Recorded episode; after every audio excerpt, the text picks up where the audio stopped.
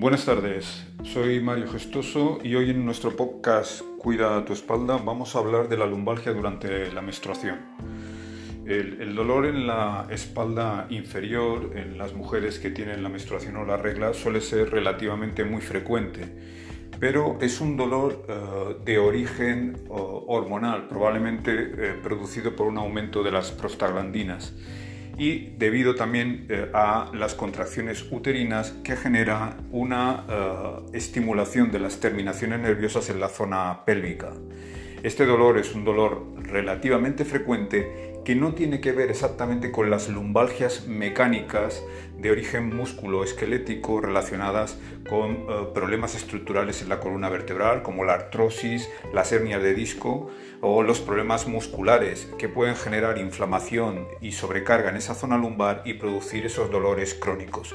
Sin embargo, sí que es cierto que en ocasiones eh, una mujer puede tener una lumbalgia musculoesquelética por una hernia discal, por una artrosis, de forma crónica y esto puede hacer que esa zona sea más sensible y que además en estos casos, en, el momento eh, de la menstruación de la regla, ese dolor aumente. Esto es lo que suelen comentar en, la consulta médica. De alguna manera estamos hablando de que esa zona eh, nerviosa, neurológica de las terminaciones eh, nerviosas de la sensibilidad están predispuestas, facilitadas para que eh, a partir de un problema musculoesquelético la propia menstruación, la propia regla, el propio dolor de la menstruación aumente ese dolor previo.